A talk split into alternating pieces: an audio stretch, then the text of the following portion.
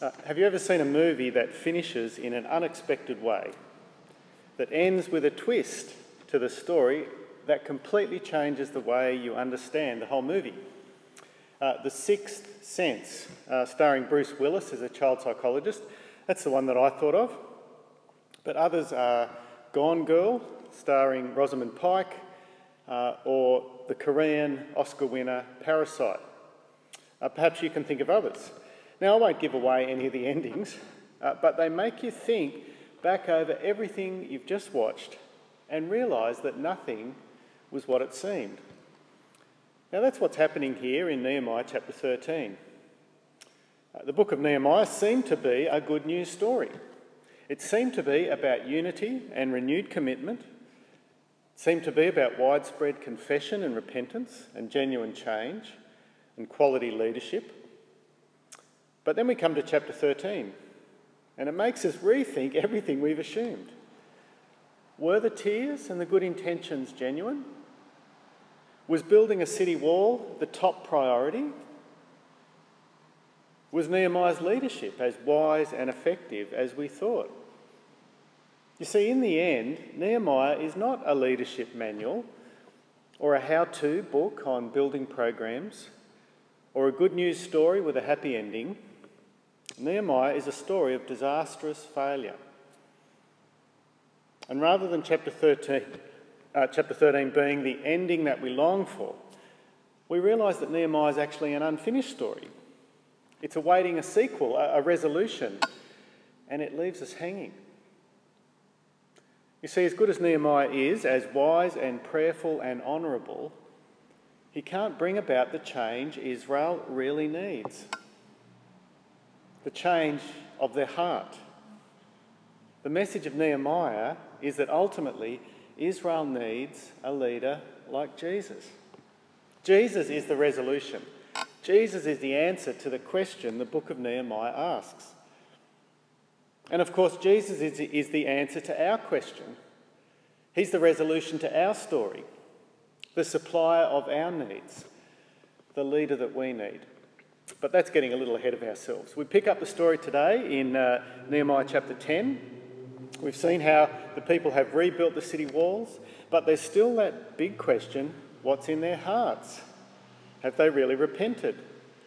Yes, chapter 8 described how they felt bad, how they felt sorry, and they wept. Chapter 9 describes how they've confessed their sins. But is it repentance that goes all the way to the heart and then works itself out in a changed way of living. It's, obviously they're, it's obvious they're full of good intentions. They're committed to making practical changes. Uh, look how chapter 9 finishes, chapter 9, verse 38. In view of all this, we are making a binding agreement, putting it in writing, and our leaders, our Levites and our priests, are affixing their seals to it they draw up a legal document, a contract, and it's witnessed by all the leaders. They're so confident they put it in writing, and the list of the names of the people who sign are there. And the rest of chapter 10 goes on to describe three special areas where they're going to be distinctive, three New Year's resolutions. And here's the first one, chapter 10, verse 30. It's in the area of intermarriage, of their sons and daughters marrying the sons and daughters of the surrounding nations. Because the fact is, God always told the Israelites to be separate. Right back, even before they'd entered the promised land, God warned them not to mix with the other nations who lived in that land. Because once you marry the people of the nations, the next step is that you follow their gods. And just in case you thought it was just an Old Testament issue, you're wrong. It's just as clear in the New Testament, not to do with nationalities, but God's people should only marry God's people. A Christian shouldn't marry a non Christian. 2 Corinthians 6, verse 14 says, Do not be yoked together with unbelievers. If your faith in Jesus is a fundamental part of your life, uh, what happens when you marry an unbeliever? Straight away there's, there's a different set of priorities. Uh, you're on different paths. We're not talking about minor issues here. It's not like marrying someone who supports a different football team or who drinks tea instead of coffee. We're talking about a whole life orientation, the whole direction you go in. Marrying someone who doesn't share that is always going to be hard work. That sort of marriage will never have the complete oneness and intimacy God designed marriage to be. God wants your best, so only marry Christians. And so, verse 30 of chapter 10, the people promise, promise number one, we promise not to give our daughters in marriage to the peoples around us or take their daughters for our sons. That was one of the reasons the people were exiled. Their uh, ancestors were exiled in the first place. And they seal it, we promise. But how long will it last? Well, keep watching. Uh, next, promise number two, chapter 10, verse 31, keeping the Sabbath. Now, that was one of the things that really marked Israel out as different. On the seventh day, everything stopped. Sunset Friday, down tools, turn everything off, lock the cash register, sit back and relax. Remember the God who made them, who gave them the land. No buying, no selling, just resting. Well, that's how it was meant to be anyway. The trouble is, since they'd been back in the land, that their greed had made them totally ignore that. If there was a dollar to be made on the Sabbath, then they made it. But have a look at promise number two. Now they say it's going to be different. Verse 31 When the neighbouring peoples bring merchandise or grain to sell on the Sabbath, we won't buy from them on the Sabbath or on any holy day. Once again, a written guarantee, we promise. Well, now there's one more promise, and it starts in verse 32 to do with the temple. Uh, and they say, We've forgotten the temple. We built it, but then we ignored it. We didn't get around to, to bringing in our offerings. We let things run down a bit, but never again. We're going to bring our offerings. We're going to support the priests and the Levites. We're going to fill up the storerooms a whole new attitude. And it's summarised in the last verse of chapter 10. Those simple words, verse 39, promise number three we will not neglect the house of our God. So there it is in writing three promises as a mark of their commitment to follow through on their repentance. Well, that's the idea anyway. But the big question is will they keep their promises? Uh, run your eye across chapter 11 and you can see the details of how they bring people in from the, the surrounding towns to resettle Jerusalem. And then chapter 12, there are details of priests and Levites and a wonderful dedication service for the new walls. It's a huge celebration. It describes two choirs that march around the walls singing songs. And everything's terrific.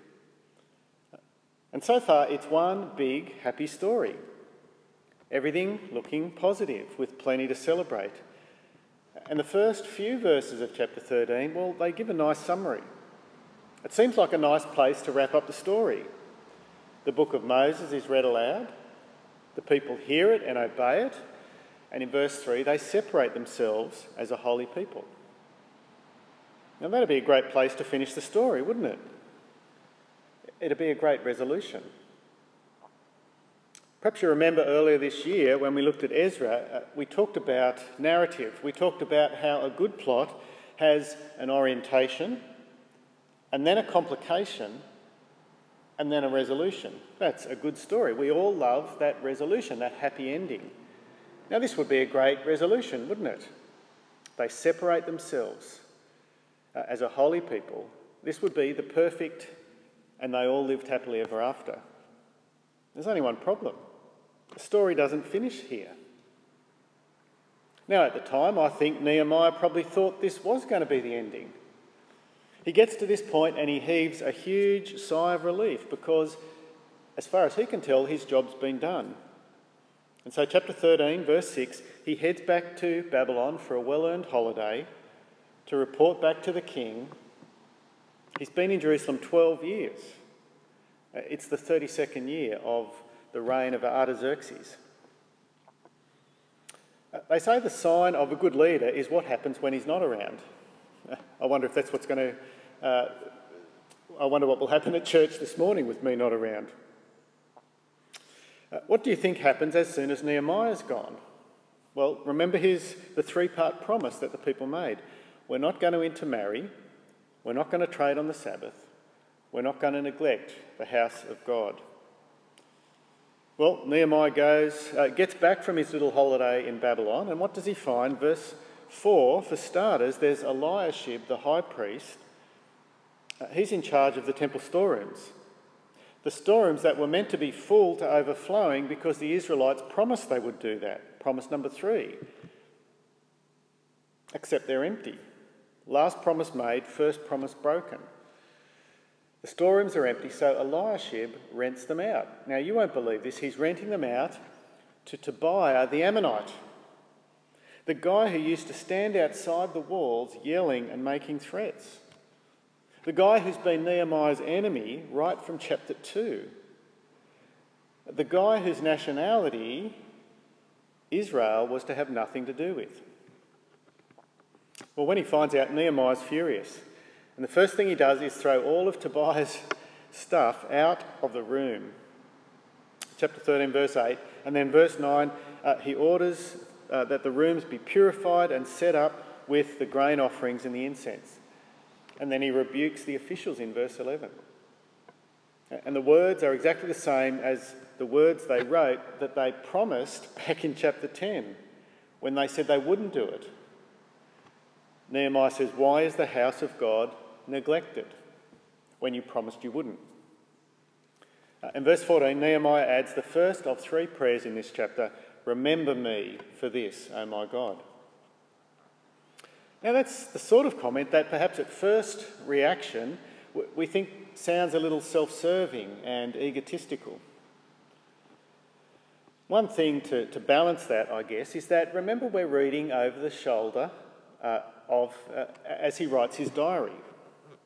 Now, probably fits that sort of setting quite well as he writing his notes in uh, his, his personal record. God, I'm, I'm, doing my best. Just keep that in mind uh, when I'm called to account. But at the same time, it's a pretty sad comment, really, isn't it? There's despair and resignation in that prayer. He began in chapter 1 praying for the whole nation and repenting of, of their sin on behalf of of the nation.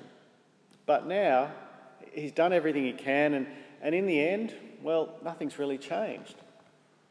In fact, he's the only one left. He's the only one who's living the way he should. There's one faithful Israelite. It's a little sad, really. But what about promise number two? Verse 15 In those days, says Nehemiah, I saw men in Judah treading wine presses on the Sabbath, bringing in corn and loading it on donkeys, together with wine grapes, figs, and all other kinds of loads, bringing them into Jerusalem on the Sabbath. And verse 16 men from Tyre bringing stuff into the city on the Sabbath as well and selling it. And people are buying it. And Nehemiah's furious. And he has to station men at the gate to stop them doing what they'd promised not to do. And once again, at the end of verse 22, another prayer from Nehemiah Remember me for this also, O my God. It's a little like a countdown, isn't it? Three promises, two down, one to go. And we know what's coming. Here it is, verse 23. Remember promise number one? No intermarriage. Well, it was the first one promised, and it's the last one to fall. Verse 23 Moreover, in those days I saw men of Judah who had married women from Ashdod, Ammon, and Moab. Half their children spoke the language of Ashdod or the language of one of the other peoples and didn't know how to speak the language of Judah. And Nehemiah's furious. Verse 26 King Solomon was ruined by intermarriages. And you too are doing all this terrible wickedness and are being unfaithful to your God by marrying foreign women. And notice verse 28, the ultimate insult. One of the sons of Joiada, son of Eliashib the high priest, there he is again, was son in law to Sanballat the Horonite. Do you remember him? Sanballat and Tobiah, the two great enemies of Israel, the two great opponents of Nehemiah. Tobiah is renting the storeroom in the temple. Sanballat is father in law of the high priest's son. These guys would do anything to stop the rebuilding of the city. They, they threatened, they tried trickery, they bribed, they sent armies. And Nehemiah fought them off every time. And as soon as he turns his back, as soon as he goes back to, to Babylon, they sneak in by marrying off their children. Three promises made, three promises broken. These are the people who, who said they'd repented, who'd wept and mourned, who'd signed the contract. They would be faithful to God, they would obey, but they've failed at every point. It's a tragedy. And so Nehemiah, who at the start of the book prayed a prayer for all of Israel, well, all he can do in the end is to pray for himself. That God would at least forgive him and remember him with favour. And the book ends with Nehemiah's despairing prayer in verse 31 God, remember me. I did my best. So, what do we do with the book of Nehemiah? a good plot needs a resolution, and there just doesn't seem to be one here. In fact, if you keep reading, you, you can't even turn to anywhere else in the Old Testament to find a happy ending. Nehemiah marks the end of the historical books of the Old Testament. The history finishes about 400 BC. And what you get after this are, are, are, things like the Psalms and the prophets, but the history lesson stops here. And it's not a happy ending, it's unresolved. It's an ending that cries for a resolution. It's an ending that leaves you with questions but not answers. Questions like, well, if Israel failed, what happens now? Questions like, where will Israel find a, a people who will really repent? Where will Israel find the sort of leader who can do what Nehemiah failed to do? Now, all those questions are answered, aren't they, by Jesus? They're answered in Jesus. Jesus, who, like Nehemiah, lives a unique, faithful life. Like Nehemiah, is the one true Israel, uh, the one true Israelite.